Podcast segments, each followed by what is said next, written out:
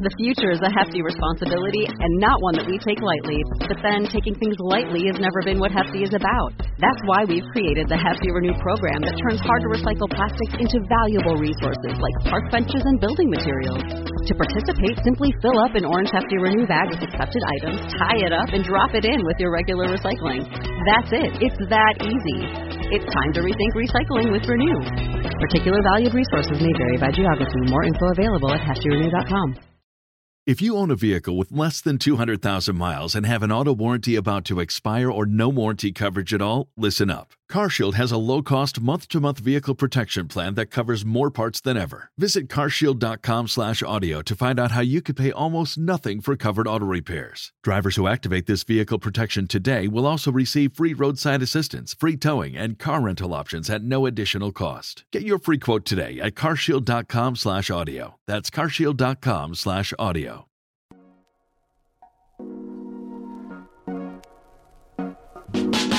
Welcome to the Kottke Ride Home for Tuesday, May 11th, 2021. I'm Jackson Bird. A new book digs into the origins of Amazon's Alexa and allegedly reveals the woman who provided the voice for their original virtual assistant. A teenage wannabe influencer from France is set to be Italy's next queen. Didn't think Italy had royal leaders anymore? You're right, and someone should tell this noble family that. And screw the free donuts and half hearted store coupons we have as incentives in America, Romania is offering vaccinations inside Dracula's castle. Here are some of the cool things from the news today. So there's a new book out from Silicon Valley journalist Brad Stone called Amazon Unbound Jeff Bezos and the Invention of a Global Empire. And an excerpt printed today in Wired, which walks us through the origins of Amazon's Alexa, casually includes one detail that is actually pretty massive the identity of Alexa. Also, apologies if you were listening to this on a speaker near your device. I'm also going to mention the Apple one, so maybe put your headphones in or listen on one and a half time to try to trick your device or something. So, one thing I found interesting right off the bat is that Bezos originally wanted different voices associated with different types of tasks. So, a different voice for listening to music versus placing an order. Having over a dozen different voices, however, would be tricky, especially at the outset of an already ambitious project. Now, Amazon had already signed on a partnership with Polish company Ivona, which was an early leader in text to speech technology with over 40 voices in 20 languages in 2012. Now, Amazon needed to develop their own voice, and having made the decision to go with just one for now, they made a list of priorities for the characteristics the voice should evoke, which include, quoting Stone in Wired, trustworthiness, empathy, and warmth, which they determined those traits were more commonly associated with a female voice, end quote. And they also didn't want the voice to have a regional accent. So they teamed up with a voiceover studio in Atlanta called GM Voices, who had already worked with Apple to create Siri from voice actress Susan Bennett's recordings. GM Voices sent a selection of candidates to the Amazon team who spent months narrowing them down before presenting their final choice to Bezos to sign off on.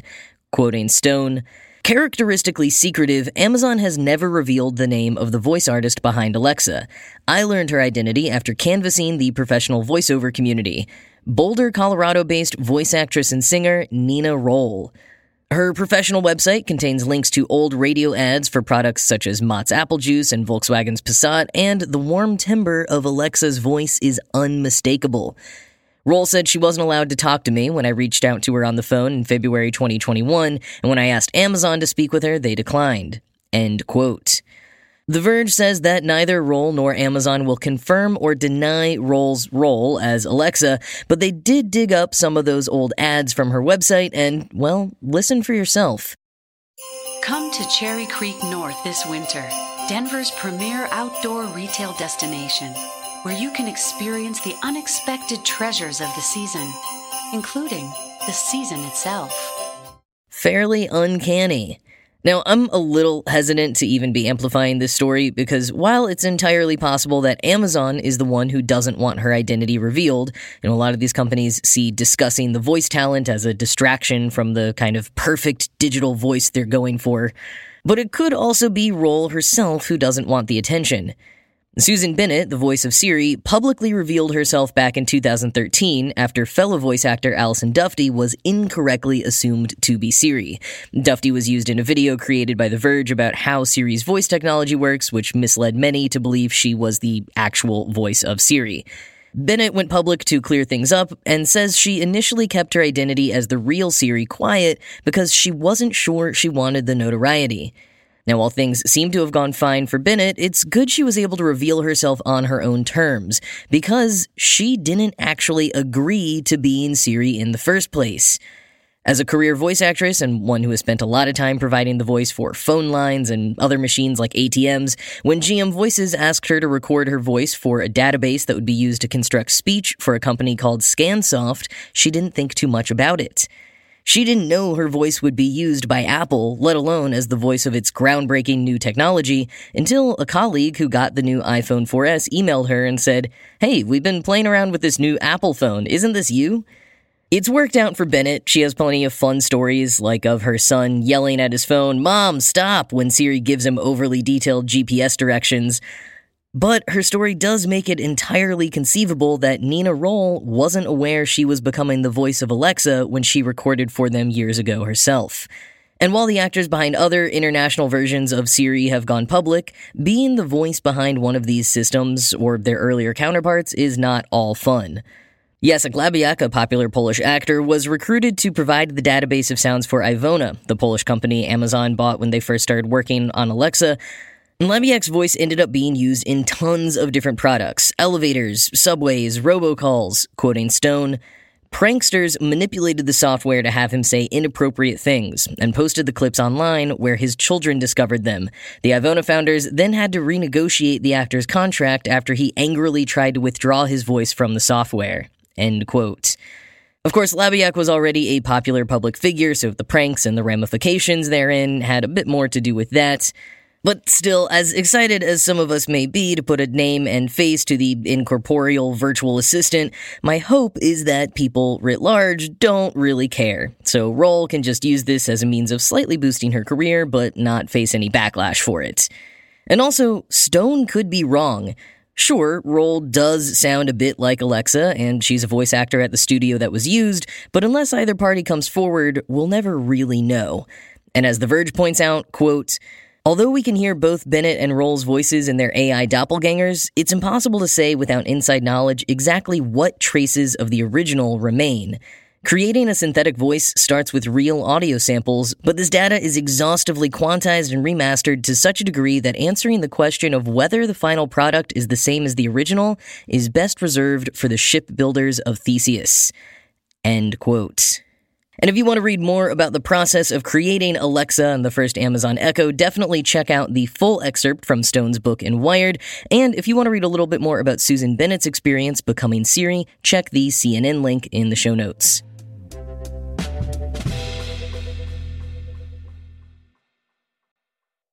So, being American, I'll admit that I don't understand too much about monarchies, but I was pretty sure Italy no longer had one. And they don't. They haven't had one for 75 years. But I guess they still have a royal family, at least depending on who you ask, especially if the people you're asking are some of the members of that formerly royal family. That family, the House of Savoy, made headlines this week because Vittorio Emanuele de Savoia, the exiled son of the last king of Italy, has named his teenage French influencer granddaughter the next heir. A sort of sweet 16 birthday gift to her and a break from tradition that would make her the first woman in a millennia to hold the eventual title. Except that the title doesn't really mean anything, and apparently no one in Italy cares. Well, except for the other half of the family who had claims to the throne. So the granddaughter, now 17, is Vittoria Cristina Chiara Adelaide Maria. We'll call her Vittoria. Her grandfather, Vittorio, is the Duke of Savoy, Prince of Naples, and direct heir to the head of the House of Savoy. In order to name his granddaughter Vittoria the next head of house, he had to amend a medieval law that dictated succession only go to male heirs. So, of course, other male heirs from the family, like Prince Aimone de Savoia Aosta, say this move is, quote, totally illegitimate. The New York Times calls it, quote, the latest chapter in an ongoing dynastic dispute between the pretenders to Italy's pretend throne, end quote. The Aosta side of the family has long had a beef with the Carignano Savoia side, at least since Vittorio, the grandfather and exiled son of the last king, married a non noble competitive water skier. Even after being allowed back in the country, he apparently tended to offend Italians. He's been charged with illegal gambling and other seedy business, and uh, he also killed a person in the 70s when he accidentally shot a German tourist from his yacht. He was acquitted, but, you know, I can't say I blame the Aosta side of the family for not liking him that much. Oh, also, at the 2004 wedding of the future King Felipe VI of Spain, Vittorio punched his cousin, the Duke of Aosta, in the face twice. So, yeah, this is a legit rivalry. Vittoria's dad, meanwhile, Emanuele Filiberto, who calls himself the Prince of Venice, and who is also an Italian TV personality and Los Angeles restaurant owner, who you'd think would be next in line and kind of miffed by this whole thing, was actually really pleased. He doesn't have any sons and says that someone will have to be the head of the royal household, while he prefers to essentially abdicate. He also thinks that the monarchy could return, not exactly soon, but never say never, he said. For the record, basically no Italians want the monarchy to return, and even the ones living in the ancestral home of this branch of the Savoy family, Carignano, have no clue who Vittoria is. So, apart from weird wealthy people politics and egos, why is the family doing this? Is it a stunt to boost Vittoria's Instagram profile? because it's apparently been working, even though her 36,000 followers is not exactly the burgeoning influencer level the New York Times touts. Not quite. Paolo Castagno, a local historian in Carignano, says it's completely about money. Quoting the Times, only heirs to the throne, he said, control the orders that distribute noble titles in exchange for lucrative payments to the family. By changing inheritance law, Vittorio Emanuele ensured his branch a future revenue stream and prestige. End quote. It's just convenient that by naming a granddaughter, they can wrap it up in claims of women's rights. Which, like, kind of, but I think real women's rights would probably be equitable treatment of all women, not hoarding wealth for a few of them, but baby steps, I suppose. Vittoria's dad, for his part, seems to be in it for more than just money. He's also in it for fame, or at least enjoying how cool his lot in life is. His LA restaurant is called after him, Prince of Venice, and he's currently pitching a crown style TV series about his grandmother, Queen Marie José. Which, I mean, I doubt he would, but if the show included all this Hatfields and McCoy style drama between the two sides of the family, that could actually be a pretty interesting TV show. And that rival Aosta side of the family, for their part, is trying to claim that the long standing law about only having male heirs that was changed for Vittoria should not be amended until the monarchy is actually restored. But the Savoyas are proceeding as if Vittoria's claim to the non existent throne will go along as planned. Her dad Emmanuel is trying to prepare her by getting her to study more and occasionally having her release Instagram videos on more serious topics like the rights of French private school students. Vittoria seems a little nervous and stressed by the whole thing, but is trying to adapt. She's not overly familiar with Italian life and culture, more accustomed to her home life in France, telling the Times of her perception of Italy as not being very progressive, quote, they will learn, end quote. Really, she just wants to become a fashion designer, but it seems like she'll have to devote at least some time to being the head of her family's pretend royal family. As the New York Times summed it up in their article, which by the way is worth the read because it is just dripping with sarcasm, quote, Uneasy lies the head that wears an imaginary crown. End quote.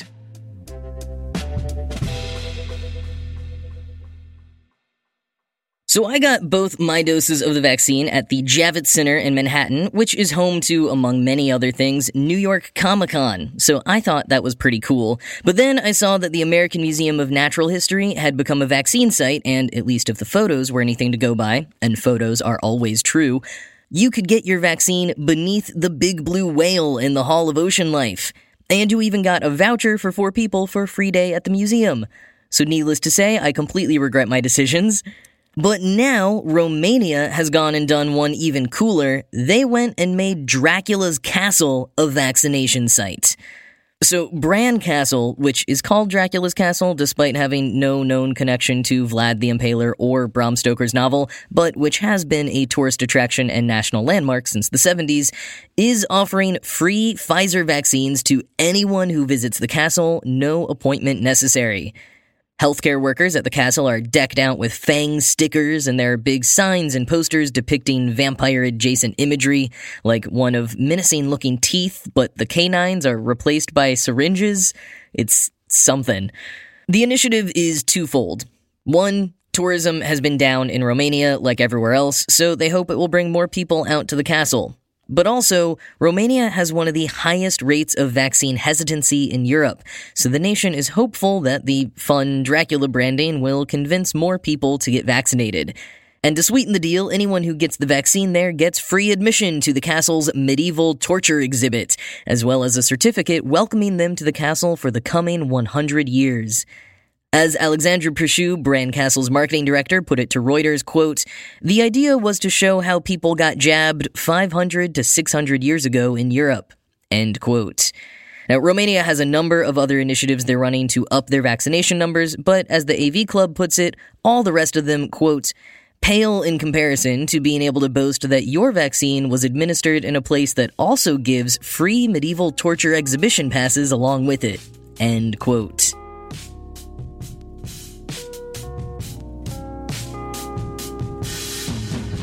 One last quick story for you that is as heartwarming as it is unbelievable.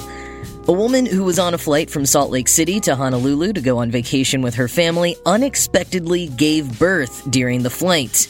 And I don't mean unexpectedly like she just went into early labor. No, she had no clue she was pregnant. This happens sometimes and often results in an early labor, which can be really dangerous, so having it occur mid flight could have ended in tragedy. But fortunately for Lavinia Mounga, there was a doctor on the flight. But get this, there wasn't just one doctor on the flight, there also happened to be three NICU nurses on the flight as well. That's Neonatal Intensive Care Unit, the place where babies go when they're born super early or with other medical needs. How wild of a coincidence to have three professionals who know exactly how to care for premature babies on the flight when you unexpectedly give birth to a premature baby. Now, of course, they were without the high tech equipment usually filling a NICU, so they had to improvise. The nurses and doctor tied the baby's umbilical cord with shoelaces and used someone's Apple Watch to monitor his heart rate. Medical response teams met the mom and new baby as soon as the plane landed, and they were transferred to a local hospital where they appear to be doing well. I just can't get over how lucky they were. I mean, what are the odds? Absolutely wild. But that is it for today. As always, this show was produced by Ride Home Media and Kottke.org. I am Jackson Bird, and I will talk to you again tomorrow.